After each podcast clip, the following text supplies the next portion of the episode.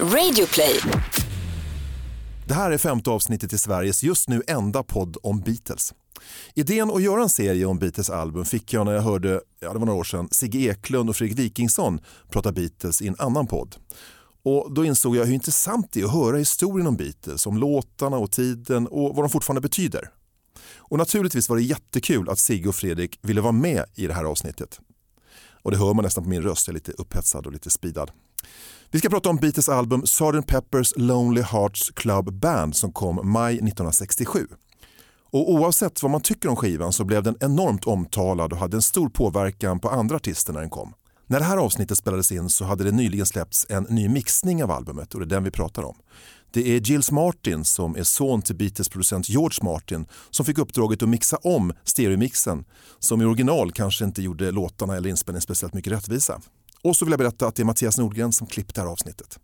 Jag heter Sven Hallberg, nu flyger vi.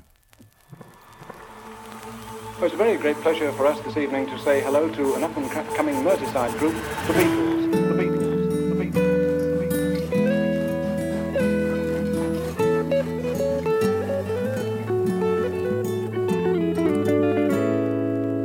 Hej, välkomna Sigge och Fredrik. Sigge Eklund och Fredrik Wikingsson. Och tack. också för det är er förtjänst eller vad man ska säga att den här podden existerar. Jag hörde Va? er hos Julia Frey, den här Unplugged, när ni ibland pratar Bob Dylan och så var det ett avsnitt om Beatles. Och då tänkte jag, fan det finns mer att prata om när det gäller Beatles. Ibland, ibland kan jag känna liksom att Vadå, vi täckte inte allt med Julia Frey, men vi missade en och annan aspekt av Vi, Beatles. vi där. var ju Säkert, men- frustrerade över, att, över att inspelningen var slut. Det kommer jag ihåg. Att Ja. det kändes så här fysiskt ju. Som att någon klippte av en kroppsdel. när vi tvingades ut i vinterkylan igen. Nej, men det var intressant att höra och jag kände det här håller för att göra en hel poddserie. Sen hade skojar vi lite grann om, ni vill göra en poddserie om Beat- Beatles vita dubbel. Ett avsnitt per låt, lite på kul sådär. Men då tänkte jag, vad fan, jag gör en serie om varje album. Beatles gjorde ju 13 eller möjligen 14 album.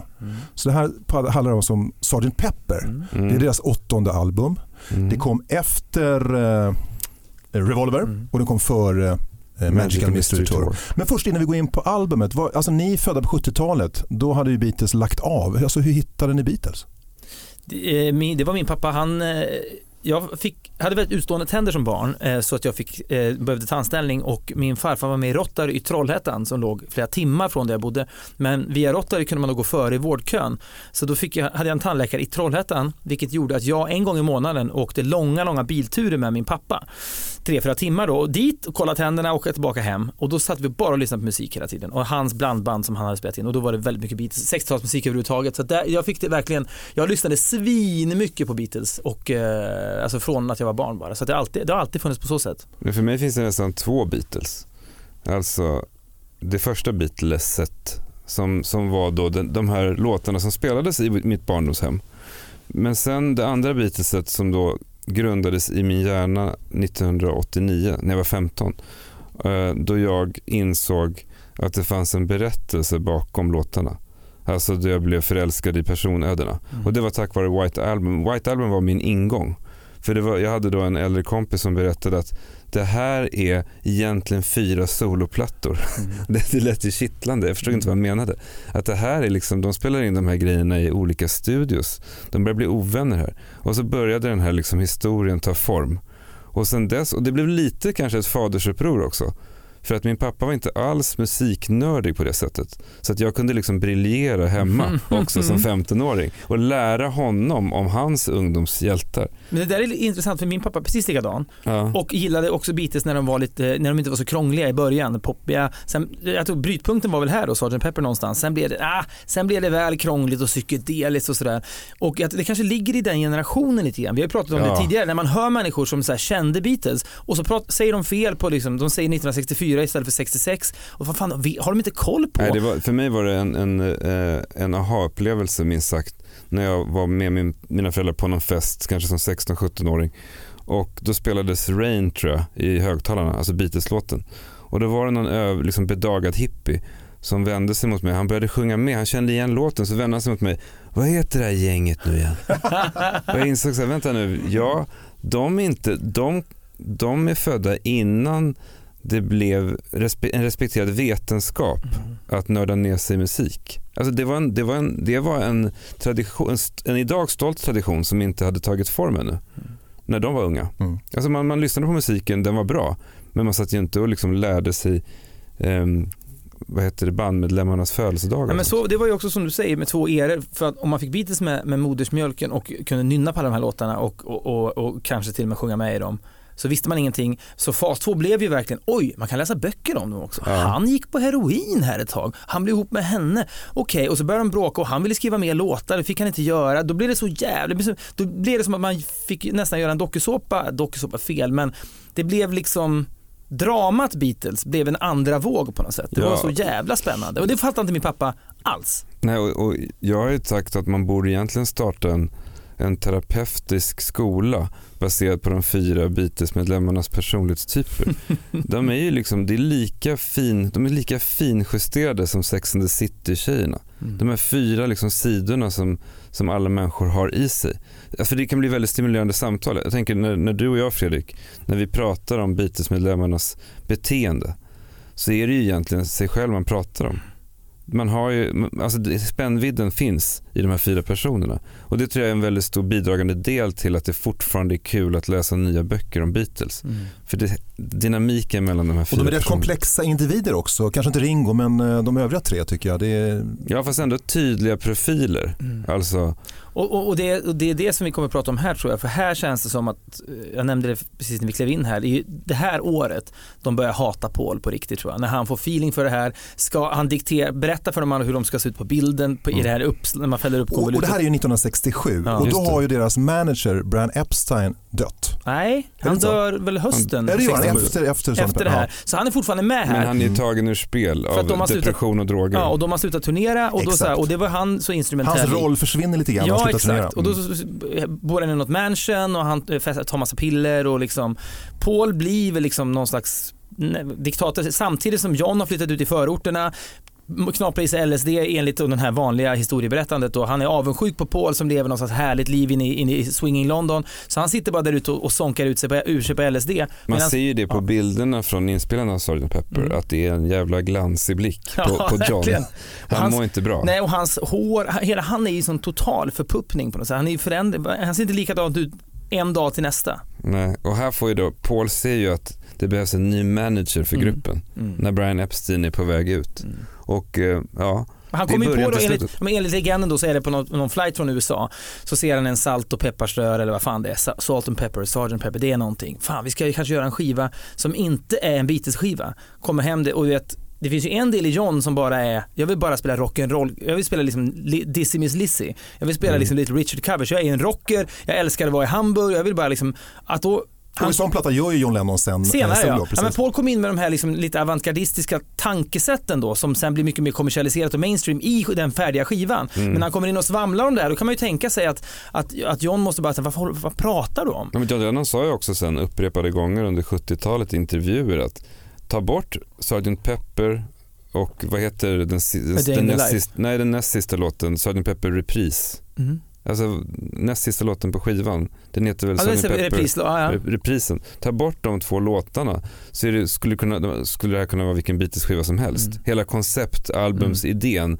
är ju bara en gimmick. Mm. Alltså det här, jag skrev låtar till den här skivan som till vilken skiva som helst. Mm. Han menar att det var ingenting som var närvarande i studion, Nej. att de var Sgt. Pepper. Nej. Men, men har ni hört historien om att eh, dels det här Salt and Pepper ursprunget har jag också hört, men det finns ju också någon, något rykte om att Paul McCartney ju var på bilsemester i Frankrike eller Spanien där eh, 66 Mm. och för att inte bli igenkänd, han körde runt bil själv, Mm. så hade han ju ett, ett bockskägg, ett Mm. lösskägg. Där känner ni igen. Ja, och att han jag. triv, det var så fantastiskt tyckte han att kunna gå på gatorna igen. Mm. Att kunna vara någon annan. Att det var där idén Mm. också föddes. Om Just att det. Kunna klä ut sig till någon annan karaktär. Vilken frihet det skulle kunna innebära. Men man skulle verkligen kunna, liksom, tror, vi kan, det ska vi återkomma till, men ingen människa har ju populärkulturellt mått bättre än Paul McCartney veckorna kring släppet av Sgt. Pepper, juni 1967. Jag tror han mådde så jävla bra. Två dagar efter att skivan släpps så uppträdde Jimi Hendrix i London, hetast i hela världen just då, gör en cover på titelspåret. Savile Theatre, ja. Ja, 4 juni. Ja, verkligen. Och, det och han sitter bara och, my, och pöser och myser. Men man skulle ju kunna sticka hål på en, vad, vadå koncept då? Det är bara låtar. Det här är, det, vad är fan på, vad, vad är det här egentligen? Det här Mm. bandet ner på omslaget, det är, det är orent ändå om man ska vara hård mot skivan. Vi kan vara hård mot skivan. Jag tycker att det är en av deras, det är en av dem jag har lyssnat minst på.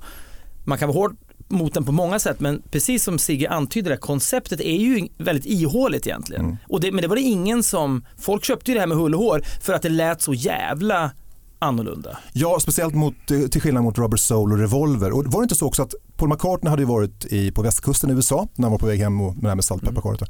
Och då märker han att den här eh, Love and Happy and Understanding-rörelsen är jättestor, alltså hippie-rörelsen är jättestor i Los Angeles. Och den har inte kommit till London. Så han tycker att Beatles känns rätt dammiga i relation till det som händer i USA just då. Så han har ju det med sig också när han är på väg hem till London. Men det är någonting, men det är någonting med liksom, på samma sätt som man blir över, det känns som att Sverige på liksom 1962 var ju svartvitt och så vidare, det är en gammal sån här barnslig eh, förenkling men Sgt. Pepper är ju en väldigt svartvit skiva i sitt utförande. Den är ju svartvitt omslag, allt är svartvitt och sen kommer den här extrema färgbomben som är Sgt. Pepper.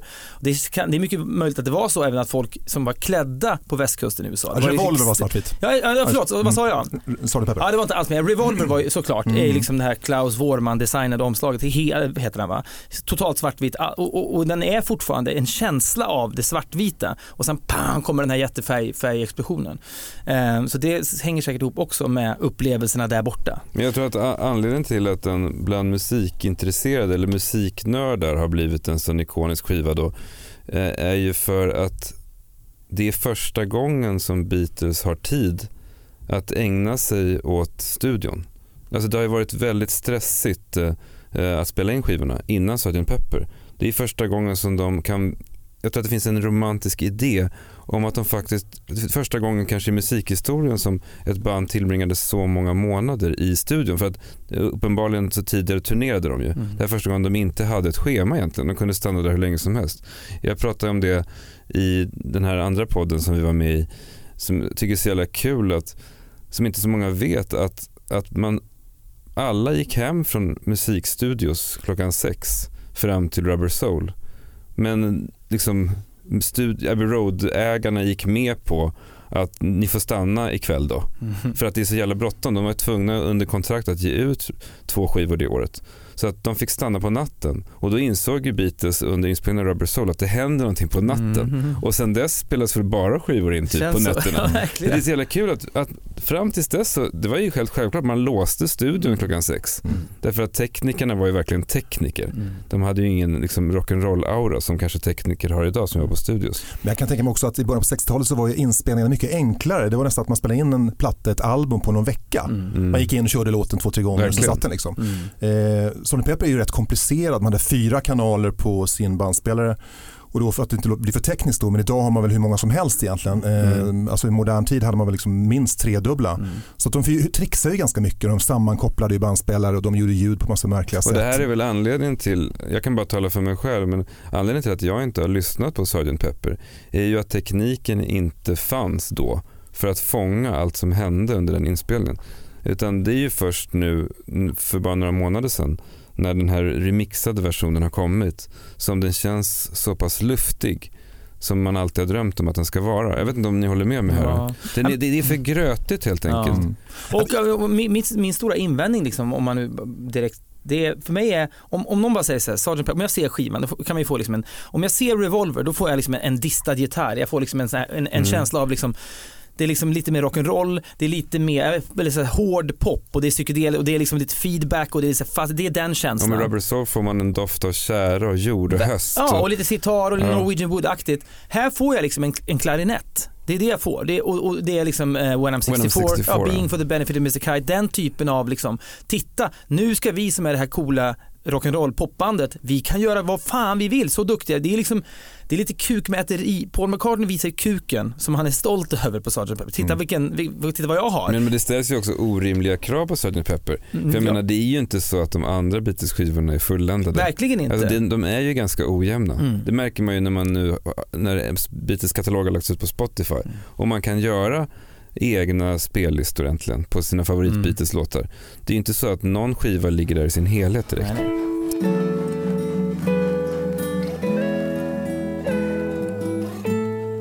Och innan vi går in och lyssnar och snackar om albumet så tänkte jag Mm. sätta det i sin rätta tidsmässiga kontext. Mm. Hur lät det då i Sverige? Alltså det här är de låtarna som låg på Kvällstoppen och Kvällstoppen var en lista i Sverige som byggde både på försäljning och vad som spelade mycket i radio. Det här är de låtarna som ligger 1, 2, 3, 4. Alltså får vi liksom, eh, eller förlåt, 1, 2, 3. Och den här låten låg etta då, när var det? våren, maj 1967.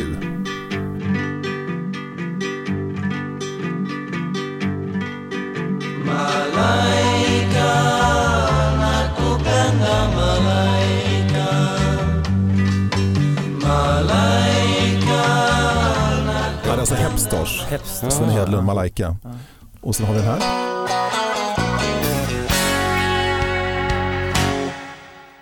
I förra veckan träffade jag i parken på en Fan, jag ringer på fredag. alltså, de är så jävla bra. Jättebra. Jag tror, jag tror på sommaren Jag tror, jag tror på sol Vad är det då? Det är Mats Olsson, förlåt Mats Olin heter han, eh, Lena Olins bror. En ung Ma- Expressen-journalist Mats Olsson. Nej, det här var Precis. otippat. Nej men så lät det i alla fall Mm. i svensk radio. Så att i det, i det sammanhanget kan man väl säga att eh, Sonny Pepper stack ut. Nej, för då tycker jag att Revolver sticker ut mer. Då tycker jag att en låt som Tomorrow Never Knows sticker ut, eller du vet She Said She Said, eller, eh, de, de det är ändå mycket, mycket, det låter mycket modernare. Det om, om, man, om man har levt, ynnesten ska jag inte säga, men liksom, om man har levt i, i maj, juni 1966 och hört Tomorrow Never Knows första gången, då, då känns det som, nu hör jag någonting som är framtiden. När man lyssnar på Be- When I'm 64, då hör man ju liksom andra Jo, världskriget. fast A Day in the Life, Absolut, eh, Benefit absolut. of Mr Kite och så vidare. Jo men Being for the benefit, ja visst kanske, men det låter också a- 1850, någon cirkus och någon som Mm. står och vrider på något. Jag vet inte, jag tänker bara att jag tycker nästan att Revolver är mer av en sån här eh, ett, ett, ett, ett blixtnedslag från framtiden så, så finns det spår av det i Sgt. Pepper. Men det jag gillar minst är ju de här kabaréiga numren. Jag tycker det är någonting med dem som bara känns show-offigt. Och jag förstår att han var skitnöjd med dem då. Mm. Och John var så jävla hög så han lurade sig själv att det här var jättehärligt kanske. Men eh, Och när vi börjar med omslaget, det är ju speciellt. Jag, Mm. tror, jag, jag har inte siffran men det var ju fruktansvärt dyrt att göra. Mm. Eh, det var Peter Blake, Mm. konstnären som eh, var lite ansvarig för det här. Och eh, killarna i Beatles fick ju själva komma med förslag på Just det, figur John Lennon skulle ville vara ha in med. Hitler men Ja, blev nerröstad. Hitler och Jesus ville ha Mm. med. Men, och det, det finns bilder där man ser att Hitler står lite ut, strax utanför bild. Så han gjorde, Jag, tittar, jag sitter och tittar på det här just nu. Är det inte lite vänstertungt? Är det här något feltryck eller? Det, är helt, det, det känns som att allt är lite till Du menar vänster. palmen till höger där? Ja, alltså? den är inte riktigt så, ja, det var med, jag hade tänkt på tidigare. Att det är mycket mer, densiteten ligger, tyngdpunkten ligger till vänster. Har ni noterat Paul? frågetecken i gula blommor längst ner? Som, som ska också kunna tolkas som en gitarr. P-A-U-L? frågetecken. Ja, är han Oj. död? Är han död eller inte? Men den som mådde sämst var ju George Harrison. Ja. Det kan man ju konstatera. Som, för att här är Paul då hög på de tekniska framstegen som de gör under inspelningen så börjar han ju ta över Georges uh, gitarrsolon. Mm. George minns ju inspelningen, vittnar han ju om senare, som att han satt och slog på en maracas bara. Mm. Det måste ju varit förnedrande. Och hans Ja. låt är ju också, Ja, men låten blev ju nerröstad, Only a Northern Song, Ja. som skulle varit med då men på den som han har med Within är You. ju, tycker jag också är hemsk faktiskt. Men den måste ju då varit cutting edge. Hur fan vågar man, det här är ju liksom, orien, liksom eh, från Ja du vet, indiska vibrationer, vad fan du vill, men den är ju hemsk. Jag tycker att det hade bara spelat sitar ska vi säga. Eh, Och det är det han eh, visar exempel på Men den jag tycker, den är väl, jag tycker det nästan är en av de bästa låtarna på skivan. Alltså den driver ju på stenhårt. Tycker du det? Kan vi inte lyssna? Hörni, vi kommer till den. Får man Vi kommer till lyssna? den. Vi kommer till förlåt. Eh, om vi börjar med eh, rent allmänt då. Innan, eh, eller, de första låtarna som spelas in det är Strawberry Fields Forever och sen Penny Lane. Mm. Och då sägs det att det är Beats producent George Martin som säger att eh, det här ska vi släppa som singlar istället. För att EMI, då, skivbolaget EMI som Beatles låg på, de krävde liksom att nu är det dags för en singel. Mm. Och hans största misstag är att han släpper de här två starka låtarna på samma singel. Mm. Problemet med det är att de som rapporterar försäljningen i skivbutikerna, de vet inte vilken av låtarna de ska rapportera. Så den här, låt, den här singeln blir aldrig etta. Superstark. Humperdinck, Release. Me var etta. Kan det vara. Men eh, ja, det, det måste ju stört dem lite grann förstås. För det är ju en otrolig, otrolig singel. De två låtarna är, de är ju också bättre än det, äh, det, det absolut mesta på, på Sgt. Pepper. Måste, tycker väl jag åtminstone. Mm. In the Life kanske är bättre men, men eh, de är ju, ja, Strawberry Fields Forever det håller jag som en av de tio bästa som jag kanske har hört i mitt liv. Alltså. Det är ju rörande som ett exempel på deras, konkur- deras kärleksfulla konkurrens tycker jag. Alltså John Lennon Mm. skriver Strawberry Fields och Paul inser ju att fan, jag vill vara med på det här tåget. Mm. Att sjunga en genial låt om vår barndomsstad. Mm. Och så skriver han Penny Lane. Att han får ur sig det. För det är ju, det finns ju väldigt mycket demos på YouTube. Det är också det jävla härligt med, med för jag har varit en bootleg-nörd när det gäller Bob Dylan men inte speciellt mycket när det gäller Beatles och nu är det bara plocka ju på YouTube. Men när då är John Lennon är i Spanien och spelar in den här filmen How I Won the War där han är skådis då, så har han så otroligt mycket tid över. Där skriver han då Strawberry Fields och det finns mycket otroligt sköra, sköra demos därifrån, långa som ligger på liksom nio minuters version. Han bara börjar om och börjar om. Och det är en helt annan känsla på låten, mer som en folkvisa på något sätt. Mm. Men enligt legenden när han kommer hem och spelar upp den så blir ju Paul McCartney bara tyst i studion när han hör den första och så säger han bara that was absolutely brilliant. Det är ändå liksom, och så går han hem och skriver Penny Lane. Det är ju bara, nästan bara för att visa jag kan också. Mm. Helt otroligt alltså. Och det här var inte helt oviktigt den här konkurrensen mellan Nej. grabbarna. Eh, Okej, det- så här börjar i alla fall eh, Det, det, albumet. och det, fan, det, det blir man ju. Man blir ju aldrig klok, förlåt om jag avbryter det, Ja. men jag måste bara säga om kon- konkurrensen att man blir ju aldrig klok på att de själva är så mot, alltså är sådana motståndare till idén eh, om dem som ett och samma väsen. Alltså det ser man ju Mm. ofta i duos, alltså att Simon Garfunkel också liksom slåss mot, eh, mot konceptet. Jag, Mm.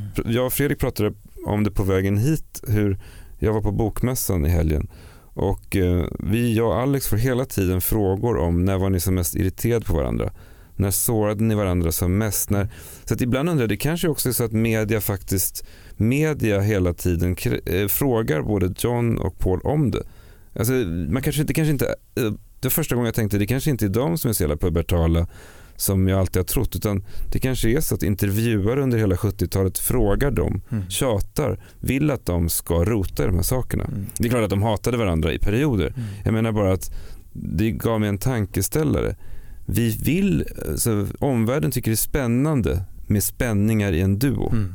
Och det, därför kanske liksom folk har avkrävt dem det. Mm. Det är ingen som frågar så här, när hade ni som roligast? När var er kreativitet som starkast? Här. Jag menar det finns ju otroligt många artiklar om specifika scener där de har varit irriterade på varandra i studion. Alltså folk älskar att dyka ner i det där. White Album, Paul gör grejer Ja, själv. Eller och- Let it be inspelningarna. Så jag har, men däremot så har jag egentligen bara läst en sensuell beskrivning av eh, ett vittnesmål av hur de jobbade tillsammans. Och det är när de tillsammans skriver eh, “With a little help from my friends”. Hur, hur liksom Lennon föreslår då “Turn out the lights, I know it's mine” eller “I don't know but I know it's mine” säger Paul. Hur de liksom bollar replikerna fram och tillbaka. Mm. Som att de blir en röst. Och den här journalisten som råkade vara med i rummet då beskriver det här på ett sätt som man verkligen får rysningar. Och man förstår, just det, det är klart att det är så måste, det måste gå till. Man har liksom blivit matad med så mycket stories om att Paul och John hatade Mm. varandra och att de alltid konkurrerade och så vidare. Man glömmer bort att självklart så var de ju sammansmälta, i alla fall liksom mellan 1962 och 66. Även om det sen började knaka i fogarna. Ja, nej, men det är sant. Det är alltid mer spännande att skriva om rivalitet och konkurrens. Ja. Eh, Så var det mellan Stones, Rolling Stones och The Beatles påstod man. Så var det mellan bröderna i i Oasis. Man får inte glömma heller att, att, att, vara, att vara en Beatle måste ju vara eh, ganska traumatiserande. Det är liksom, på ett sätt så har de blivit utsatt för en kris som ingen annan av oss andra kan relatera till. Som varade då i 6-7 år. Och det är klart att ungefär som när man har små barn eller är med i någon annan, när man utsätts för kriser så vill man ju skylla på någon Mm. och så blir man arg på sin partner. Liksom. Det, jag kan, ibland kan jag tänka att Paul och John hatade varandra för att de hatade att det var så jobbigt under de där Mm. åren och att de faktiskt blev isolerade från världen. Och det, den närmaste att skylla det på det är ju partnern så att säga. Mm, det, det, jag blir alltid gripen när jag tänker igen på det. De var i Japan, någon, det var nog en av de sista turnéerna, 66 kanske. Och fastnade. Ja exakt, men då fastnade de på hotellrummet, de kom, kunde inte röra sig på gatorna såklart. Och då fick de, eh, bad de eller fick de bara en stor, en, du vet, kvadratmeter stor målduk, canvas. Och så sa- satt de bara och målade på den, de var väl i sån fas också, man, vi kan måla och vi kan göra vad fan vi vill. Så det- den målningen ägnade de sig då enligt legenden åt nästan ett dygn, de höll på att måla från varsitt hörn. Ja, men kanske lite sköna substanser också. Men att en, de fick liksom en fjärdedel var av duken och så blev det en tavla. Jag läste någonstans sen att den då auktionerades ut inte så dyr. För mig känns det som att det är en sån jätteartefakt. Jag tror mm. det gick för så här, en miljon eller något. Den kunde lika gärna gått för 50 för att den är så liksom, mm. här var de fortfarande en enhet, här ser man deras olika röster. Det finns hur mycket symbolik som helst att läsa in i den av harmoni och skapande och liksom de fyra, världen står utanför och skriker, de sitter och målar. Den, nu blir jag sugen på att lägga ett bud alltså. Mm. Eller hur? Håll med om det, den tavlan och så förstår man att den har varit med dem i det där rummet i Tokyo hela världen. Ja, det är starkt alltså. Hörni, ska vi ja. lyssna på skivan? Ja, ja, verkligen. Vi tar det spår för spår. Vi börjar med sidan 1. Om man har vinyl så är det sidan 1 och där ligger då titellåten först naturligtvis. Och den är det Paul som har skrivit och det är Paul som sjunger.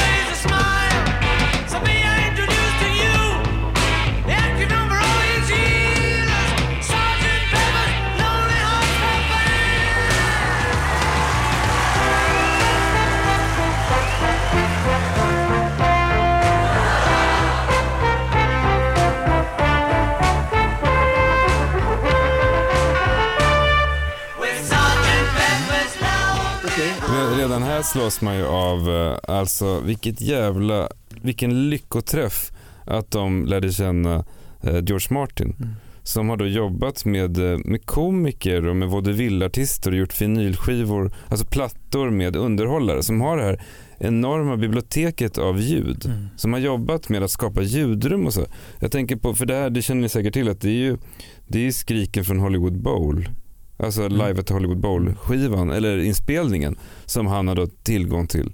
Att han hela tiden tänker ett steg till kring vad de kan skapa för någonting. Mm. Det blir så tydligt redan de här första. Sen tänker jag också på det du berättade om. Alltså man skulle vilja vara där när Jimi Hendrix kommer in mm. och kör den här liksom tre dagar senare. Paul är redan upp, upp full av sig själv för att det här ja. har blivit tagits emot väl. Och så sitter han där, ja nu kommer den här lite främmande fågeln från USA. Så jävla cool är han. Satan vad cool. Har han en boa runt halsen också? Det ser inte klokt ut. Vänta, Nej, kör han min Han kör min låt. Han ja. öppnar med den. Ja, bra. Ja, men då, då är jag... Då, Alla då fyra Beatles-medlemmarna var ju där. Ja. Det, kan, det kanske gjorde lite ont i John. Alltså, han körde ju inte Being for the benefit of Mr. Kite. Jag tror aldrig Paul ingen människa har mått bättre i världen än den sekunden när Paul McCartney inser att Jimi Hendrix öppnar sin London-konsert med den. Mm. Så det, det är... Men det, är, det här är egentligen... Det, det skulle låt... väl vara George Harrison då när Frank Sinatra säger att something är eh, i Vegas där. Mm. Så att Something är den största kärlekssången som har skrivits ja. på 1900-talet. Men skrev han inte också att det var en Lennon McCartney-låt? Han, miss, han, inte, han missförstod det. Ja. ja. det måste gjort ont. Det kan ha gjort ont. Men... Och eller så var det den slutliga liksom, verifikationen på att Harrison var uppe där med ja, Lennon McCartney och nu kunde han lämna dem. i nivå. Men jag tycker att det, det, det, det här har är såklart att man kommer ju in i en värld här. Det det är en väldigt bra, på något sätt det som är orealiserat som, som Sigge sa med albumet är ju hela det här att de är ett annat band. Billy Shears, vem är han? Är det han som, är när Ringo börjar sjunga, the one and only Billy Shears, och då börjar Ringo sjunga. Är han Billy Shears? Det är han väl inte va? Det, det är någonting, det är orent och känns ofärdigt alltihopa. Vilket är märkligt med tanke på hur väl den togs emot. Och då tänker jag att även om det här var tiden när folk då var kapabla att, att, att liksom stretcha sin egen uppfattning om vad mainstream-underhållning var och de var längst fram i, i vågen av det så, så brydde sig folk inte så jävla mycket ändå för det var inte någon som ifrågasatte det. Nej. I grund och botten vill folk höra goa låtar. Alla är ju Glenn Hysén i botten. Man kan ju säga också att det finns inget Sgt. Pepper sound riktigt. Nej. Alltså, som du sa tidigare så finns det ju, när man blundar och tänker på Help eller Hard Day's Night eller på Abbey Road så ser man nästan en färger framför sig. Mm. Det är en väldigt tydligt liksom, känslomässigt ackord för var och en av de skivorna. Sunny Pepper så är det just experimentet mm. som är ackord. Det inte någon musik, finns inte någon musikalisk enhetlighet i skivan. Eh, nästa låt är With a little help from my friends. Eh, det var Paul som skrev ackorden sägs det och sen jammade man här tillsammans med, han jammade hemma hos Tom, John då med, och fick ihop texten här till den här låten. Ja det var det här som den här journalisten som jag berättade om var när, råkade vara närvarande.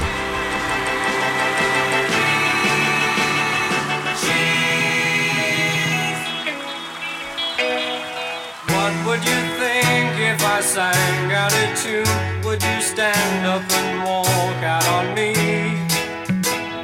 Lend me your ears and I'll sing you a song, and I'll try not to sing out of key.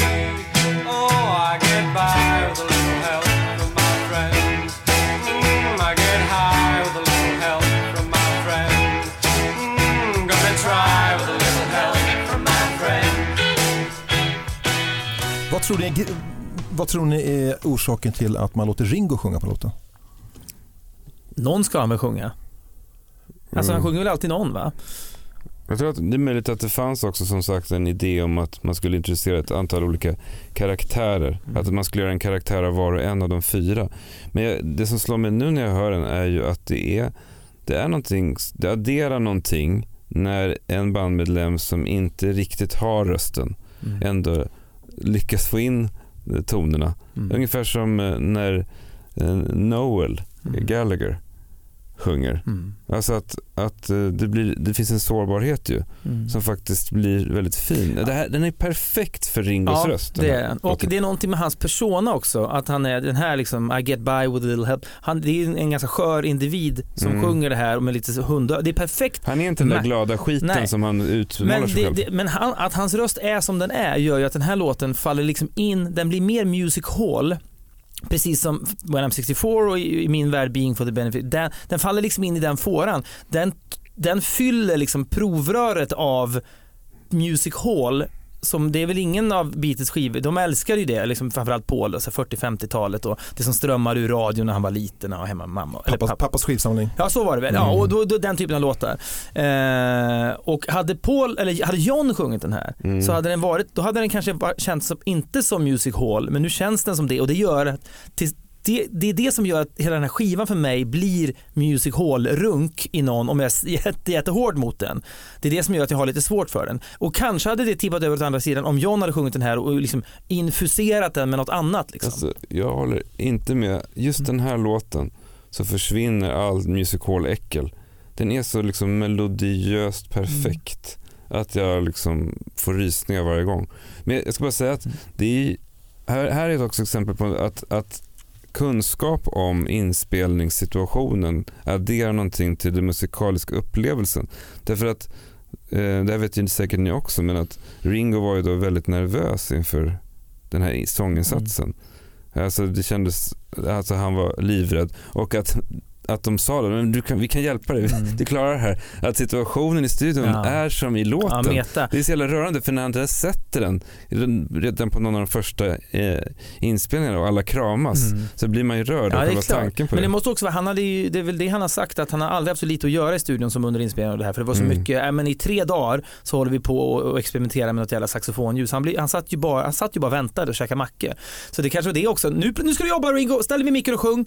Eh, så det är kanske det också som gjorde att han var extra, Mm. liksom, kändes utsatt. Men det, det har du rätt i, att den, det metalagret när låten just handlar om det och man Mm. ser det framför sig, de tre står och stöttar. Jag tror att alla de var väldigt förtjusta i Ringo. En- han, en han var svår att tycka illa om. Man, alla de andra störde sig på varandra. Ja. Jag tror ingen av dem störde sig liksom på Ringo. Det är något, Han var inget hot eller? nej inte Mm. alls. Men en, en en annan aspekt som jag inte förstod förrän jag läste en intervju med Giles Martin, alltså George Martins son som nu har remixat då. eh, Är det, är det remixen vi lyssnar på? Just nu I är det den, precis. podcast, Ja. Och vi ska säga att George Martin är alltså Beatles producent. Mm. Just det. Och hans son har ju nu, som George Martin tyvärr dog för, för något år sedan, så har hans son nu gått in och utgått från originaltejperna och remixat hela. Han har, man kan säga att han har gjort en syntes mellan mono och stereo. Han har tagit det bästa från båda världar. Det är ju annars en, en eh, decennium lång diskussion mellan Verkligen. Beatles-fan. Är mono Alltså John eller Lennon stereo? lär ha sagt, har man inte hört Sgt. Pepper i mono så har man inte hört den. Så.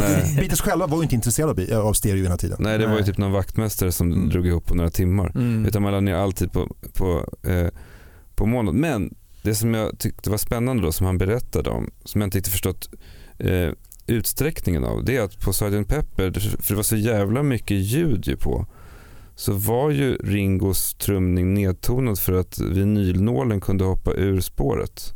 Mm. Alltså de noterade att den faktiskt gjorde det så man var tvungen att tona ner hans vilket måste ha gjort ännu mer frustrerande. Ja, När han väl fick en möjlighet att spela så är den, till exempel på Day in the Life där hans ju truminsats har blivit hyllad i Mm. efterhand eller liksom blivit eh, eh, ja men musikvärlden har ju k- krupit till korset det, visar, han var, det visar han att där, han kunde. där är liksom, det, det gör han otroligt bra där. Mm.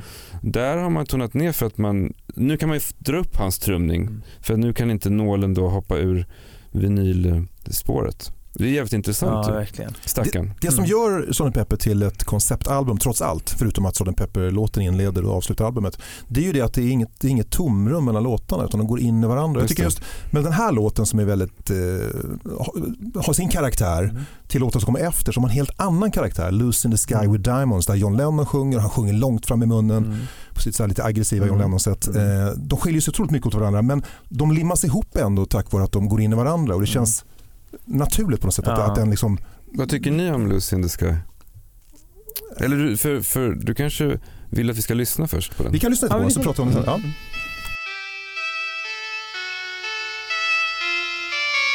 Picture yourself in a boat on a river with tangerine trees and marmalade skies. Somebody calls you, you answer quite slowly. A girl with kaleidoscope eyes.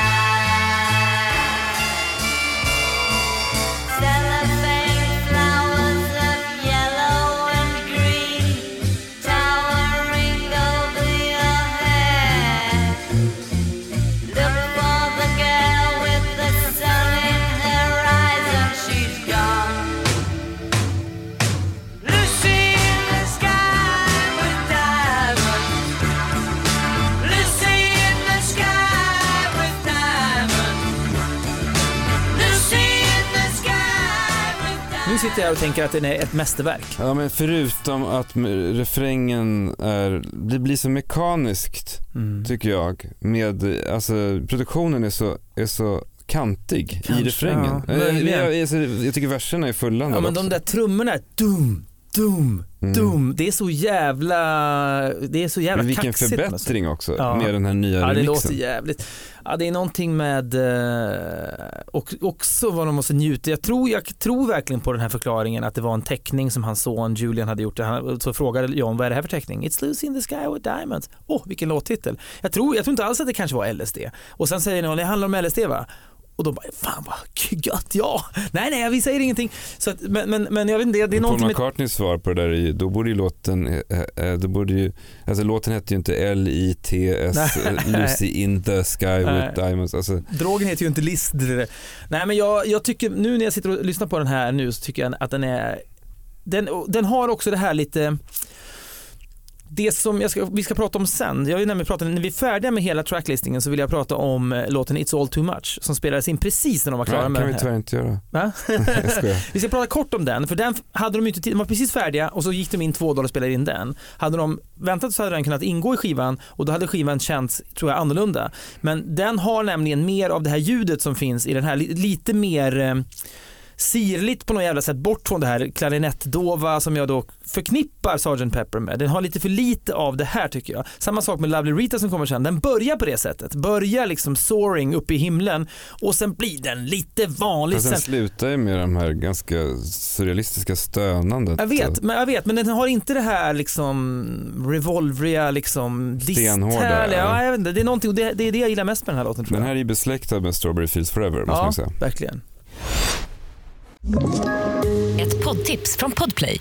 I podden Något Kaiko garanterar östgötarna Brutti och jag, Davva, dig en stor dos skratt. Där följer jag pladask för köttätandet igen. Man är lite som en jävla vampyr. Man har fått lite blodsmak och då måste man ha mer. Udda spaningar, fängslande anekdoter och en och annan arg rant. Jag måste ha mitt kaffe på morgonen för annars är jag ingen trevlig människa. Då är du ingen trevlig människa, punkt. Något Kaiko, hör du på Podplay. Därför är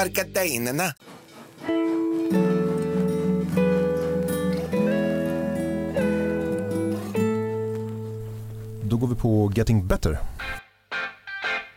It's getting better all the time. I used to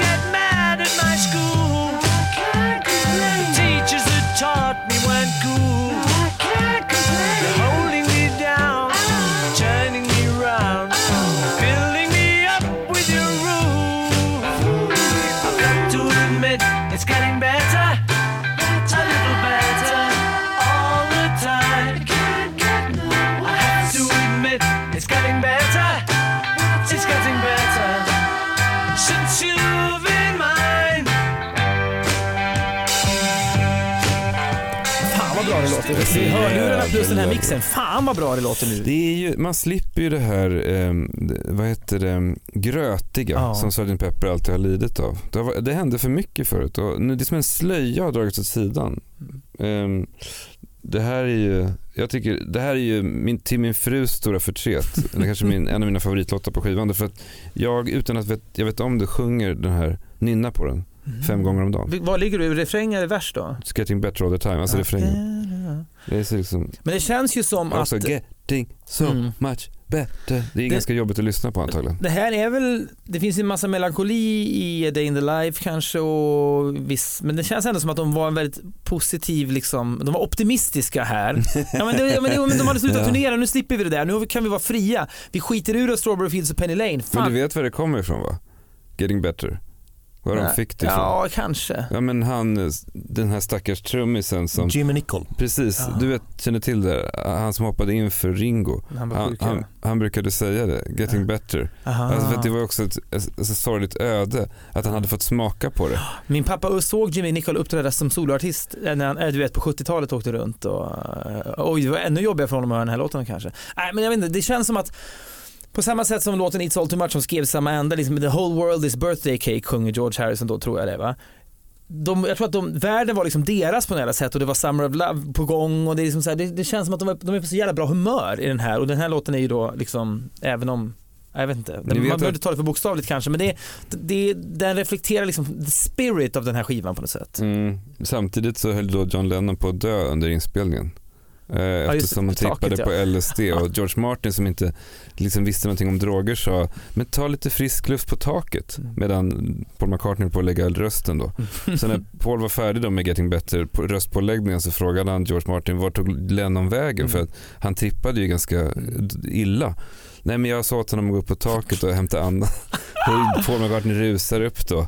Men du och säger som tur är där. så sitter John där och har inte har ramlat över kanten. Men du säger någonting där ändå. Om man tänker på alla de här banden som kom på 70-talet, hur vanligt det var att producenten var lika stenad som bandet. Mm, Vilken mm, jävla verkligen. nackdel det är att någon Alltså man fattar inte det där. Det är som när, när band släpper så här eh, skivor med konstiga omslag. Ah, vi var så stenade då. Men fan, det måste ju funnits andra människor som kan, inte är stenade som kan säga vänta nu, det här, jag förstår ingenting av det här. Mm. Oasis släppte Be Here Now 97 och så här, vi var så stenade så det blev liksom 25 gitarrspår. Men någon måste väl ha varit ostenad? Nej, kanske inte då. Men George Martin, det är ju en förlovning. Nej, att han var en gubbjävel. eh, Inte bara stenad, eh, alltså det, det också, han hade också en, en egen pondus Ja, ja. i att han var liksom den gamla skolans Mm. ljudtekniker. Mm.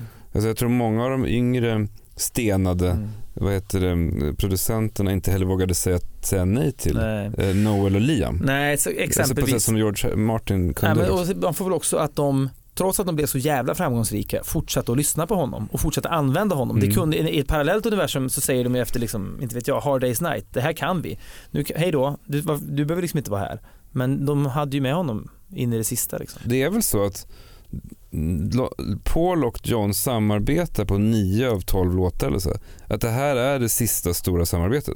Mm. Jag, läste någonstans också att när de spelar, när de som liveband spelar in eh, alltså reprisen av Sgt. Pepper, alltså den näst sista låten på skivan, så är det sista gången de spelar tillsammans alla fyra i en studio. Ah, ah. De gör aldrig det sen i, på White Album eller eh, Abbey Road eller Let It Be. Det är alltid någon som är ute i rummet. Eller så. Ja. Förutom då på taket såklart, på Mm. Savile Row 3. Men man kan tänka sig att de kanske samarbetar extra mycket här för att återigen, nu är vi fria från turneringen. Nu kan vi sitta och gona Mm, oss här i timmar, veckor, månader.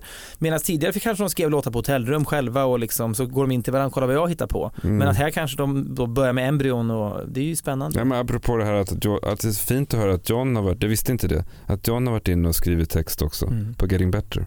Beatles eh, kändes som nice guys, men man hör ju att de ofta var ganska tuffa mot sina tekniker. Mm. De som jobbar som Mm. tekniker i inspelningsstudiorna. Jag vet inte om John var så nice. Alltså jag tror att han var ett, eh, väldigt svår att jobba med. Jag tror också att han var, Stundom. men det sa, jag tror att Paul McCartney sa någon gång också att eh, om man ska bli så stor som Beatles blev, då, då måste man vara bastards. Och Beatles var, rikt, vi var riktiga svin tror jag. Det tror han sa det så. Jag var- läste, någon, jag läste Tom Jones memoarer som jag faktiskt rekommenderar. Mm. Läsvärt på något sätt. Men då skulle han, han hade, var det It's Not Unusual som var hans första stora hit kanske. Skitsamma, då skulle de uppträda på samma julshow, Beatles och han, 65 kanske. Och Beatles sitter i, publik, eh, på, i bänkraden när han ska gå ut och soundchecka. Och då börjar Lennon häckla honom och sjunga, göra om texten. Publiken har inte kommit Nej än. exakt, och det är soundcheck. Så de sitter bara där och är liksom Beatles i sina kostymer. Han går ut och har sån jävla självförtroende och precis innan han börjar sjunga så börjar Lennon sjunga låten han ska sjunga med en egen text som handlar om att, man är, att han är bög. Så att han liksom bara, han sitter bara i sin, du vet, jag tror att det var jättemycket sånt. Kukmätning, alfahane-grejen. Sarkastisk. Ja, verkligen. Jag kan bara föreställa mig. Man älskar ju det där. Att de, jag menar, de var inte så arbetarklassiga som man tror. Nej. Varken Paul eller eh, John. Det var ju ändå liksom eh, rediga medelklassfamiljer. Och jag Som- var ju Jag konststuderande. menar så det, att- de flörtade verkligen med den akademiska världen. Jag tycker det är rörande när de träffas, Paul och John träffas då den här berömda gången 74 Mm. med Harry Nilsson i Los Ja. Angeles. Och det första de säger då enligt legenden är ju eh, The Violent Paul I presume. Och eh, Paul McCartney säger Reverend John I presume. Eller, alltså, samma gamla sägning som de hade i Hamburg. Mm. Den där typen av eh, närhet kom tillbaka då. Mm. Men, men kan vi inte bara pausa en sekund? Och, för jag, jag, jag, jag sa det också i bilen på vägen hit att jag är också nyfiken på, alltså jag brukar alltid fråga det när jag träffar folk som är intresserade av Beatles. Vad är det som är så enigmatiskt? Man kan inte bara säga att det är bra musik. Det måste ju vara någonting annat. Alltså vad är det för dig Sven? Alltså jag är född 1955 så jag är alltså sju år när She Loves You kommer. Ja. Och då är jag ju tillräckligt gammal för att kunna ta till mig musik. Ni vet ju själva, då Mm. börjar man verkligen ta till sig musik. Mm. Och jag börjar se, alltså i, också i, den, i det sammanhanget så fanns det inte så mycket musik som kunde tilltala en sjuåring. Det var ju liksom, eh, Spelades Elvis och det var Jerry Elvis, Lewis men alltså och- allt det här 50-talet som kunde dyka upp på Melodiradion, det kändes ju dammigt för mig som var sju. Mm. Jag tyckte det var liksom passé. Så Beatles hade ju en fräschör. Jag minns ju fortfarande när jag såg den på drop-in första gången. Det var ju, så här, det var ju religiöst. med Lill-Babs. Ja, Mm. och jag minns hur Ringo satt längst bak och hur John och Paul skakade på huvudena. Det var rakt in i lilla sjuåriga hjärtat alltså. Mm. Det var ju mina vänner. Och, eh, så jag liksom växte upp med Beatles som kompisar. Jag drömde om dem, att vi hängde och gjorde saker tillsammans. Vem var din favorit? Nej, men jag tror inte jag hade någon favorit. Det var som fyra härliga killar som jag gillade. Alla fyra. Jag hade ing- ingen som favorit. Utan, eh, och sen då när, när albumen liksom blir mer komplicerade så blir jag också mer komplicerad. Jag menar, jag blir könsmogen och bara gillar tjejer. Och, eh, så jag växer liksom tillsammans med Beatles. Eh, men jag minns att jag reagerade på Sgt. Pepper som du beskriver. Mm. Fredrik, att jag tyckte att det var lite pajigt. Mm. Alltså det känns lite så här bompa bompa. Mm. Så jag hoppade över, jag köpte aldrig det albumet ens. Om, om det finns ett tema i texterna så är det ju ändå, alltså det är det som är lite motsägelsefullt. In, paketeringen är liksom cirkus och extravaganza. Men texterna är ju, handlar ju väldigt mycket om vardagsliv. Mm. Och det, det, det tristessen i vardagen nästan. Mm. Alltså en tonårstjej som lämnar föräldrarna. Mm. Alltså till och med Paul på bussen i Day in the Life. Mm. Alltså eh, fixing a hole, Mm. oavsett hur man tolkar den. Det är ju liksom, det är, vissa säger att den handlar om att växa upp eller att bli vuxen. Men man kan ju lika gärna säga att den handlar om väldigt vardagliga saker. Mm. Alltså, det, det är bara att säga att det är så motsägelsefullt när skivan har så färgstark Mm. paketering. Mm, är sant. Så är det liksom väldigt lågmälda texter. Det handlar inte om någonting om passionerad kärlek eller Tjejer. Eller... Nej, nej, och den är heller inte alls så surreal. det, Man skulle lätt kunna tro att, att en sån här skiva skulle vara surrealistisk. Nej, det är det jag menar, den är inte alls det, nej. förutom Lucy the Sky with Ja, Diamonds. ja, exakt. Den är ju väldigt, men visst, de andra är ju väldigt, förutom att man sjunger Getting High with a little help from my friends, men det är fortfarande väldigt enkla, fåstaviga ord. Det är, Mm. inte så, det är liksom inget krångel egentligen. Det är faktiskt, Nej, så den hade kanske varit olidlig om den hade varit liksom psykedelisk i hela sitt jävla utförande. Textmässigt så är det den minst avancerade Ja, ja.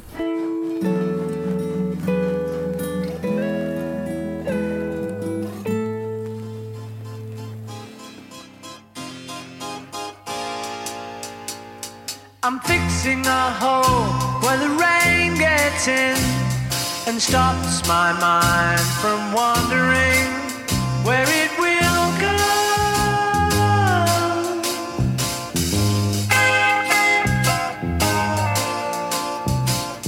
I'm filling the cracks that ran through the door and kept my mind from wandering where it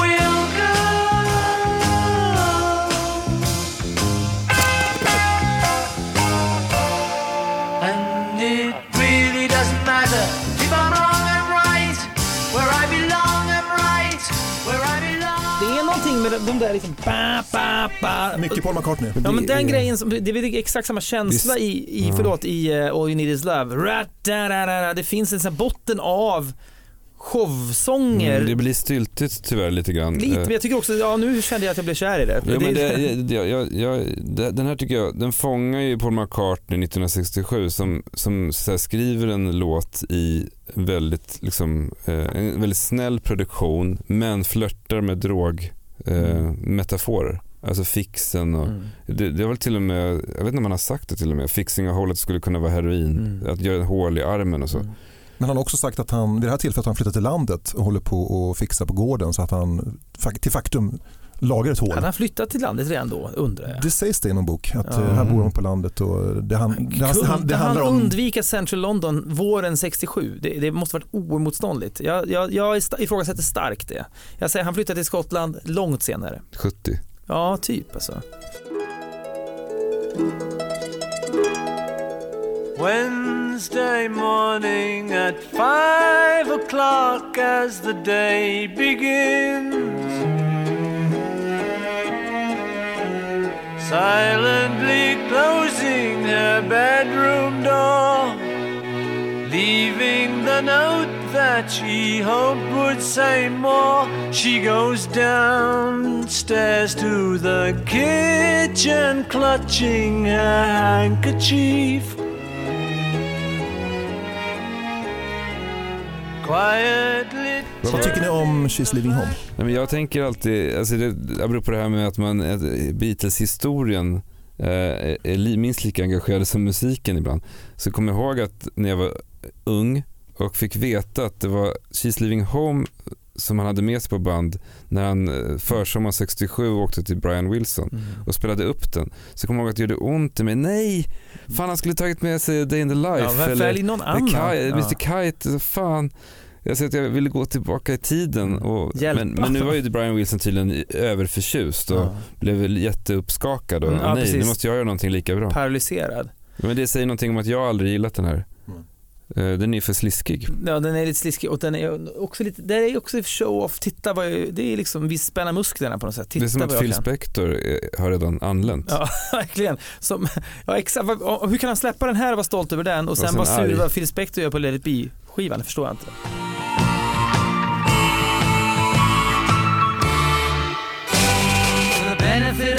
Mr. Kite, there will be a show tonight on trampoline. The Hendersons will all be there. Late of Pablo Frank is there. What a scene! Over men and horses, hoops and garters. Lastly, through a hogshead of real fire. In this way, Mr. K will challenge the world. Men återigen dynamiken på det här albumet, det här lite, som ni tyckte lite sliska, lite söta inställsamma She's Leaving Home går in i den här låten som Mm. John Lennon har skrivit och sjunger. Det är väldigt tråkigt men den här är för mig sönderlyssnad. Mm. Jag känner ingenting. Iskall. Nej men jag känner samma sak att det finns ett klipp, jag vet inte om jag nämnde för dig någon gång, som jag hade på någon VHS hemma när jag satt och tittade på, från någon Top of the Pops motsvarighet, vad heter det? Ready Steady Go heter det kanske på 60-talet i England, när Beatles är ganska nya och då alla skriker och, och tjejerna är helt tokiga och så uppträder de live och sen så säger konferens, eller programledaren, vad ska vi höra nu då? Ja, det här är en ny låt vi har skrivit eh, och uh, It's a Waltz, säger han. Och, och oh, really? så, så spelar de Babies in Black. Och det, det är som att man där ser, det är 64, hösten 64 kanske, att hur publiken i fem sekunder tittar på varandra, de här tjejerna som har skrikit och dansat tidigare, Mm. för de, de är där för att dansa, det är dansgolv. Ja, och så rycker de på axlarna, det här är ju också bra. Och så börjar de dansa till en vals för första gången. Det är som att där, om man ska, liksom, om man ska skriva en bok om beat, där blir 60-talet redo för någonting. Dreaming the Beatles Ja, men lite så. Ja, men, men och det de känner där, vad kul det är att kunna upptäcka att jag är kapabel att ta in många sorters underhållning. Man växer lite grann då.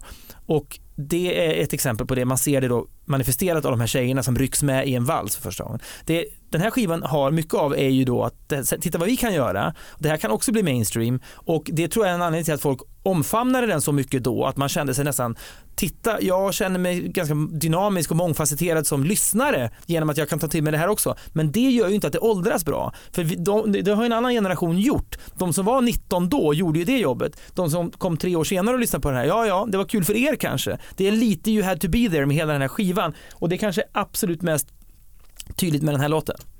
Det, det som fortfarande håller och som, som är liksom musikmagi, det är ju den här sorgsna, de här sorgsna trumpetstötarna som, som dyker upp mitt i den virvlande cirkusmusiken.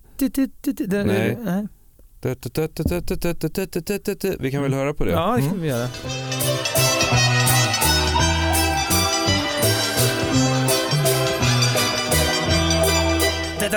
Ja, ja, visst. Det är vackert. Ja, det är det. Men, eh, men, men det är lite... Hela den ljudbilden är ju magisk tycker jag. Det Mm. räddar inte låten dock. Men den var ju väldigt rolig. Mr Kite var väldigt rolig att spela på Beatles rockband. Spelade ni? Ja. Jag vet att du Ja, på vi med var det. ju jättesamkörda med det. Spelade du någonsin Mm. Sven? Ja. Inte just den låten minns jag inte men Nej, för då kunde, fanns ju ett spår som var att man styrde så att säga, med- vad, vad ska vad ska vi kalla det? Cirkusloopen. Mm. Alltså det här kolla- ljudcollaget Mm. med sin, sin plastgitarr. Det var otroligt stimulerande. Ja, verkligen. Nästan lika kul som att spela sitaren då på Tomorrow Never Knows.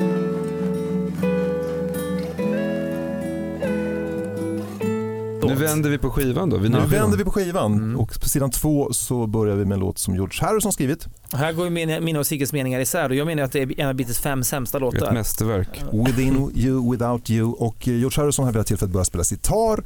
Någonting som han ger upp sen för han inser att det finns tusentals duktiga sitarspelare i Indien. Jag kommer aldrig bli en av dem så han går tillbaka till gitarren igen. Men så här. Det här är också för mig of its time. Nu ska vi ta oss an den här. Käften.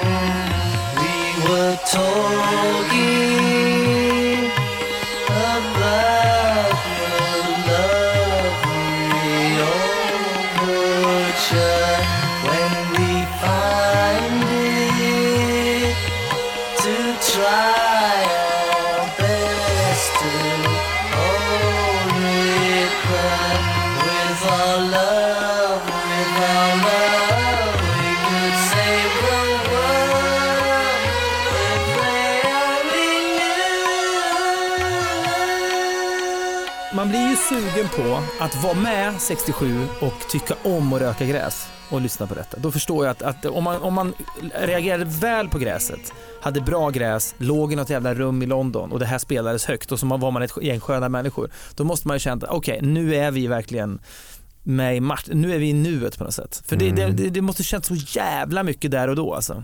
Mm. Det tycker, och jag, menar, så här, jag har svårt för den, men jag kan ju se vad den, vad den betydde då. Att den måste känts liksom, återigen det där, nu pushar vi Men gränserna. det, här, det, liksom. det är också en jättestor ensamhet i den. För han sjunger ju, jag tänker att han sjunger om Paul också. Människor som, har, eh, som är fångna av illusionen och så vidare. Mm. Man får inte glömma att George Harrison var ju den enda Beatles-medlemmen egentligen som tyckte om turnerandet Mm. med, eh, vad heter det, hotell, att sitta tillsammans på hotellrummen. Mhm. För att jag menar, i, i Hamburg kände han ju sig utanför. Han var inte så social som de andra. Och så hade han äntligen var han tving, intvingad i rummen med dem Mm. mellan 64 och 66. Då var det mysigt, då fick han vara en del av gänget. Sen, eh, Han var lite under- yngre också. Ja, under Sgt. Pepper, precis, det, det märktes i Hamburg. Och Under Sgt. Pepper-inspelningen så är han utanför igen då, för han får inte vara med. Nej. Så att han liksom, han, han, det här är en sorgsen människa som sjunger. Det är det, men jag, jag, det är omöjligt för mig att lyssna på text. Jag, jag, jag kan inte ta in texten i den här låten för arret det, det, allt annat, det är som en matta för mig. Mm. Kan, om, nå- om någon skulle fråga mig, kan du, de flesta låtarna Beatles kan jag citera fraser ur. Inte mycket ur den här. We were ta- talking about the world. Ja, vet. Jag, men jag tappar det sen för det blir som en, liksom, för mig, en sörja med. Nu vi går från den här till en typisk eh, Paul McCartney-låt Mm. eh, som eh, Pauls pappa fyllde tydligen 64 samma år som plattan gavs ut. Mm. Och Lennon påstår att eh, Paul McCartney skrev den här låten redan under Cavern-dagarna, så han var ganska ung. Mm. Ja, han var 16 när han skrev den till och med. Alltså innan Kevin. Mm.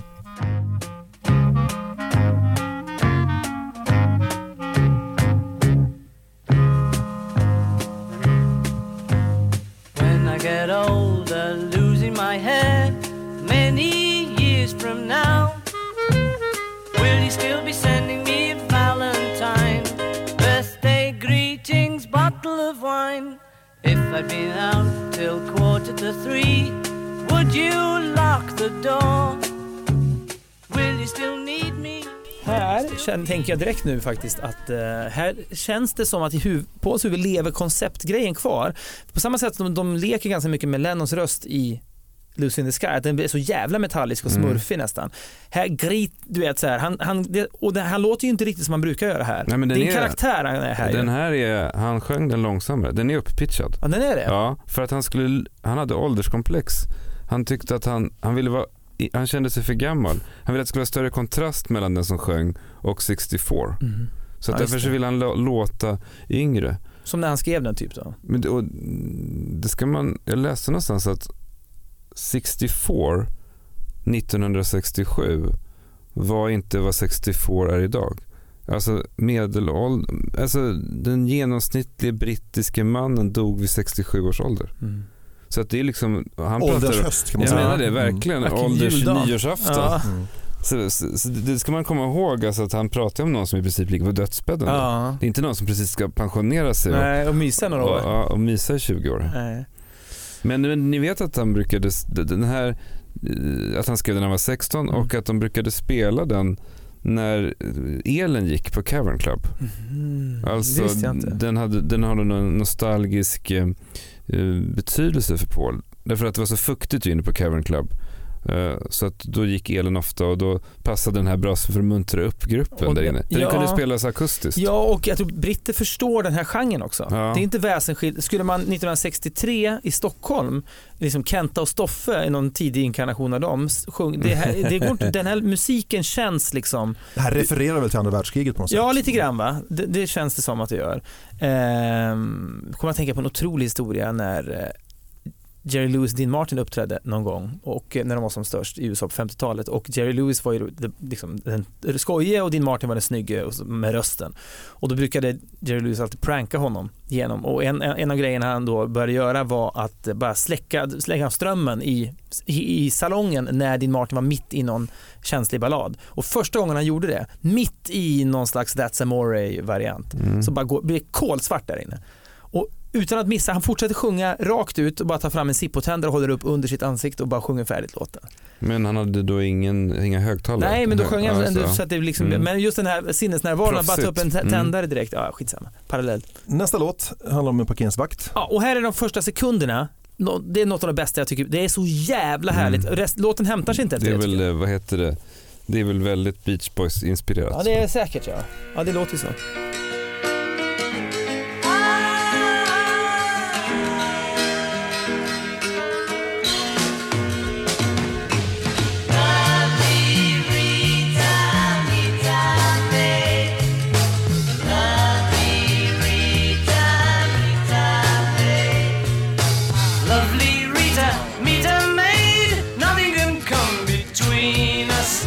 Nothing can come between us. Här, det är kul att sjunga med en parkeringsvakt, det är väl liksom ett kul grepp så att säga. Men början är så jävla himmelsk. Himmelsk är väl ordet och sen blir det bara stomp liksom. Jag tycker det är eh, Mm. märkligt bara. Det här var ju John Lennons eh, absolut största hatobjekt vad gäller Beatles låtar eller Pauls låtar. Mm. Han sa att det var bottennappet eftersom allting var påhittat. Mm. Det finns ingen eh, parkeringsvakt som heter Rita. Nej. Liksom, det finns ingenting av Paul här, det finns ingen verklighet i den. Nästa låt, Good morning, good morning, en låt som enligt John Lennon var en utfyllnadslåt.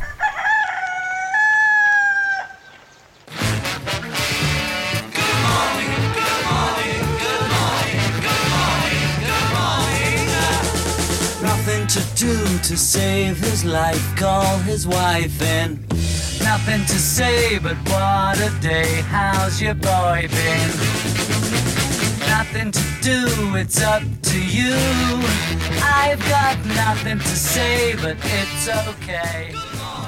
Fan, det är någonting styltigt med hela Sgt. Pepper. Det återkommer i flera låtar. Fixing a hole, Lite eh, Lovely ja. Rita, eh, refrängen på Lucy in the Sky with Diamonds och den här. Men det är, jag vet inte om det var någon grej som de var förtjusta i Mm. under de här månaderna.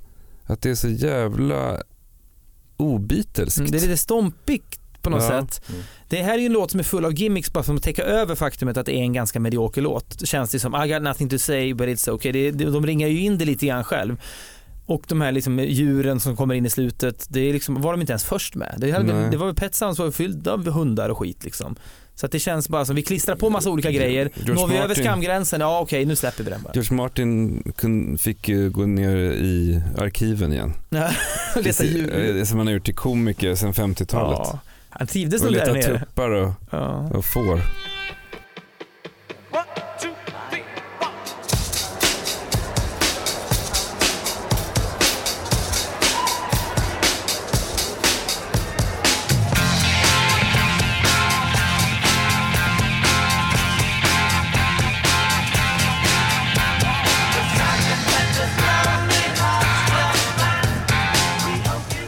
Mådde de ju bra. Ja. Alltså det, det, det här har ju många vittnat om att de insåg att de hade gjort en jävligt bra skiva och de bestämde sig för att köra den här tagningen live. Mm.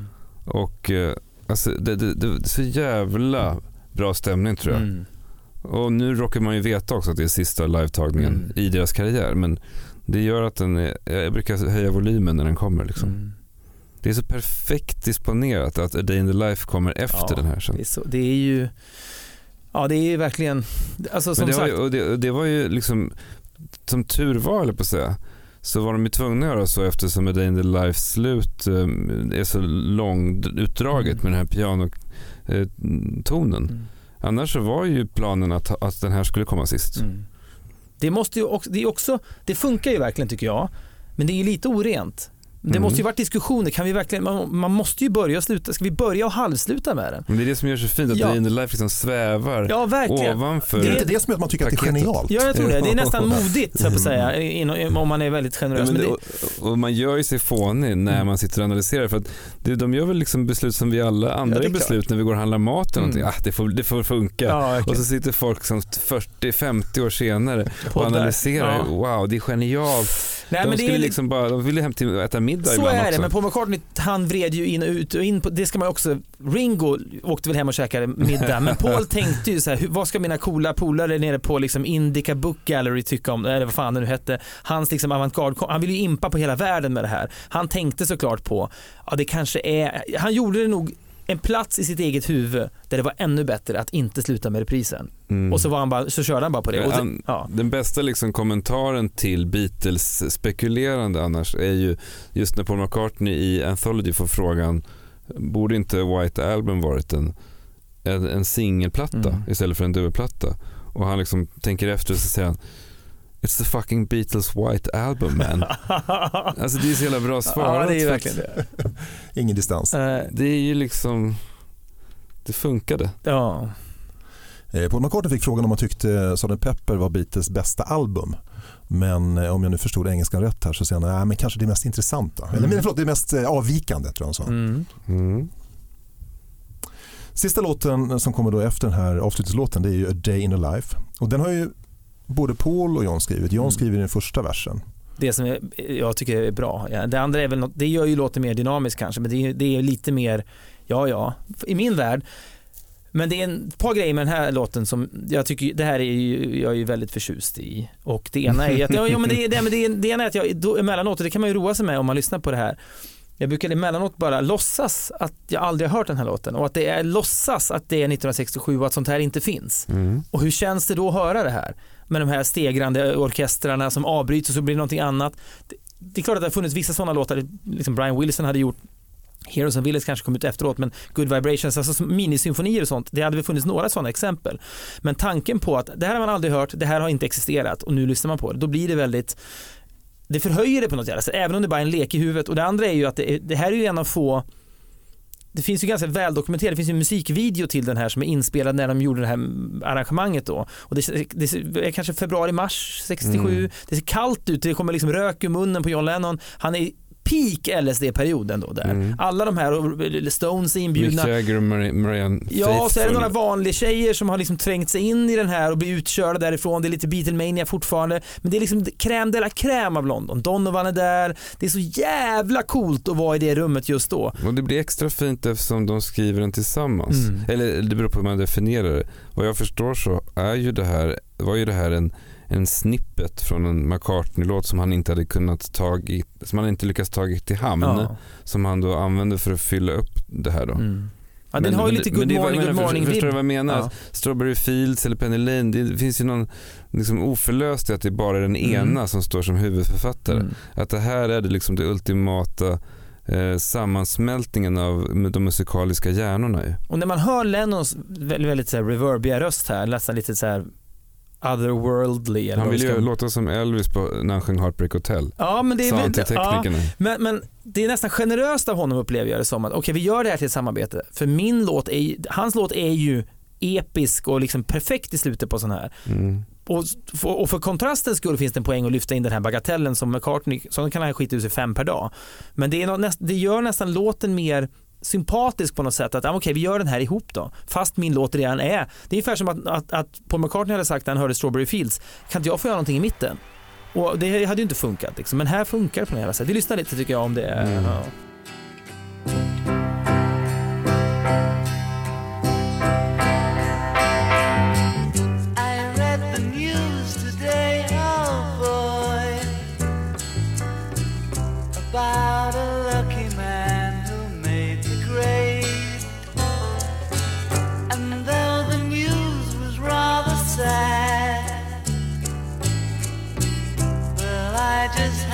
Laugh. I saw the photograph. Eh, innan du slutar, det var någonting vi skulle prata om som du tog upp Ja, tidigare. jag vill lyssna på It's All Too Much. Kan vi ta, det är en låt som jag, jag- och Sigge tipsade mig om en bok som heter Dreaming the Beatles som är skriven av en man som heter Rob Sheffield. Jag har läst många, det har, det har vi alla gjort, men den här boken som pågår ganska mycket i Rob Sheffields huvud, där han bara spekulerar, hur mådde de när de gjorde det här? Och man, han, han, han har en gedigen kunskap som han lyckas skriva något personligt av. Och han skriver om låten It's All Too Much som spelades in och skrevs väl i studion ett par dagar efter att inspelningen av Sgt. Pepper var färdig. Och hans what if är om de hade väntat och bestämma sig för att vara färdiga med Sgt. Pepper och inkluderat den här, tagit bort exempelvis Good Morning eller Good Morning Good Morning eller Being for the Benefit of Miss Kite, hade det fått hela albumet att kännas annorlunda. Och det, det tycker jag en, i min lilla värld då en spännande tanke för den här låten har någonting, sånt jävla driv i sig och, och något liksom Ja, jag vet inte. Jag kan sörja i, inom stora citattecken att den här inte har... För när den här kommer igång efter liksom 20 sekunder, vi lyssnar lite grann på den, då är den... ligger på? Den ligger väl bara på... eh, Yellow Submarine. Yellow Submarine, ja precis. I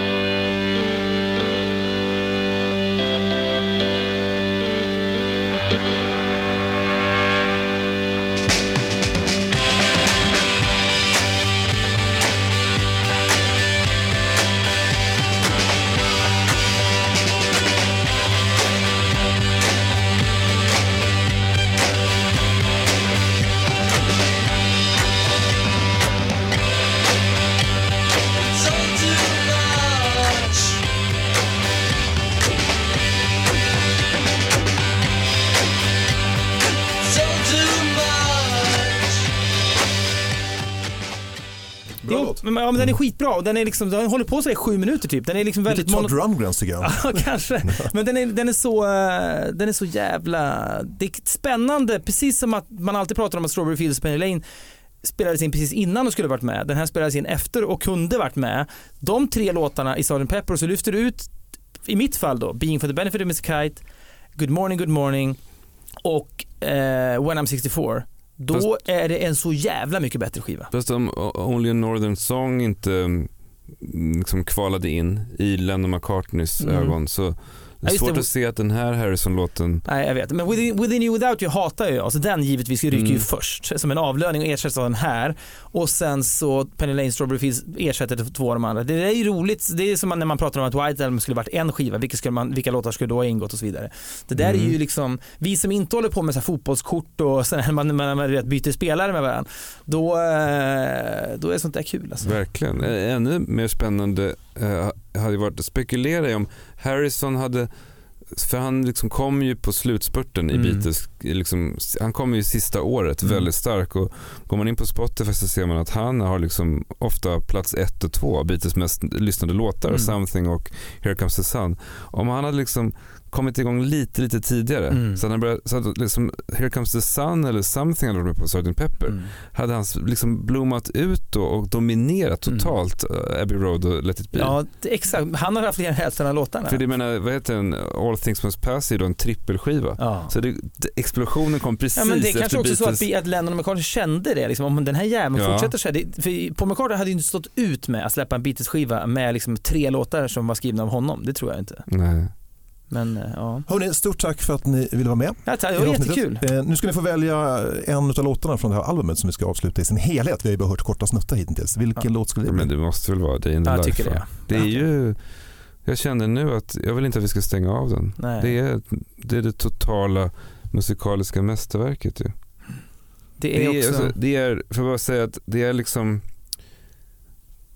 det är Lennons avstängdhet Mm. inför, han är liksom i stormens öga. Detached på något sätt. Ja, men han är det. Han är den som alla vill vara. Ja. Alla vill ha sex med, alla vill vara lika cool som. Mm. Men det är väldigt ensamt in i den där bubblan. Mm. Och dessutom då så, så, så flödar substanserna i blodomloppet. Det känns som att man får liksom vara inne i Lennons kropp 1960, sommaren 67 på ett lyxigt sätt. ju. Mm. Och man kan ju då om man vill roa sig med att göra det jag gör ibland. Det vill säga att man tänker att det här, om man har hört den förut alltså. Ta en sil. Man tar sig, fixing a hole. Nej men man kan tänka sig, det det är 1967, den här låten har aldrig hörts tidigare. Det är första gången man hör den, det är första gången någon hör den. Man har aldrig hört något liknande tidigare. Och försöker uppskatta allt som känns nytt men samtidigt så jävla tillgängligt med den. Det är, ja, det är ju fantastiskt. Och sen då avslutningsvis att njuta av den som en, den sista kanske stora sammansmältningen Mm. mellan Lennon och McCartney. Där de måste ha tittat på varandra Mm. över pianot och lett Mm. och insett att där gjorde vi det. Där satt den.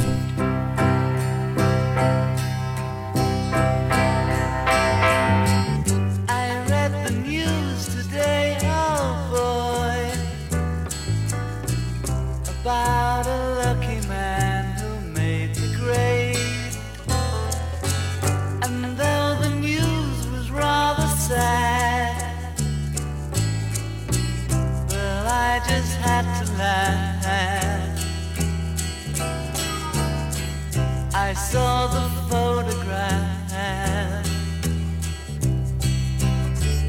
He blew his mind out in a car. He didn't notice that the lights had changed. A crowd of people stood and stared. They'd seen his face before. Nobody was really sure if he was from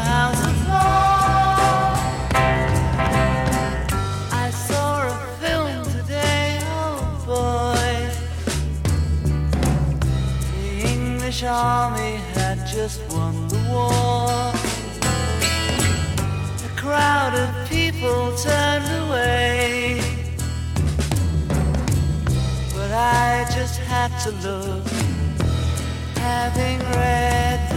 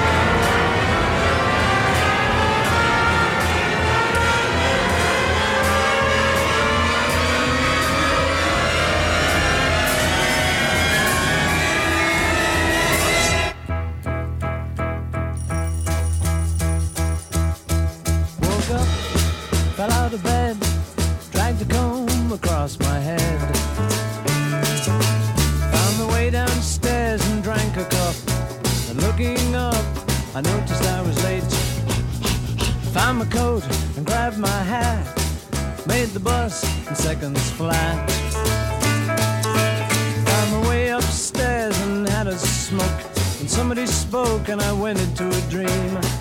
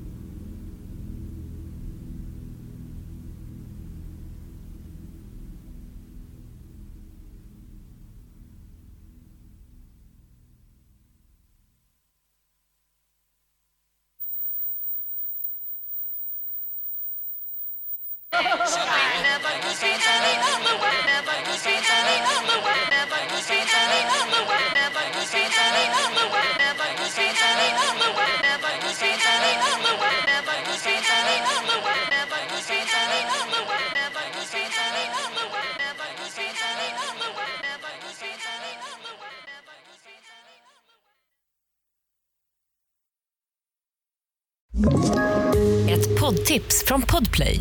I fallen jag aldrig glömmer djupdyker Hasse Aro i arbetet bakom några av Sveriges mest uppseendeväckande brottsutredningar. Går vi in med hemlig telefonavlyssning och, och då upplever vi att vi får en total förändring av hans beteende. Vad är det som händer nu? Vem är det som läcker?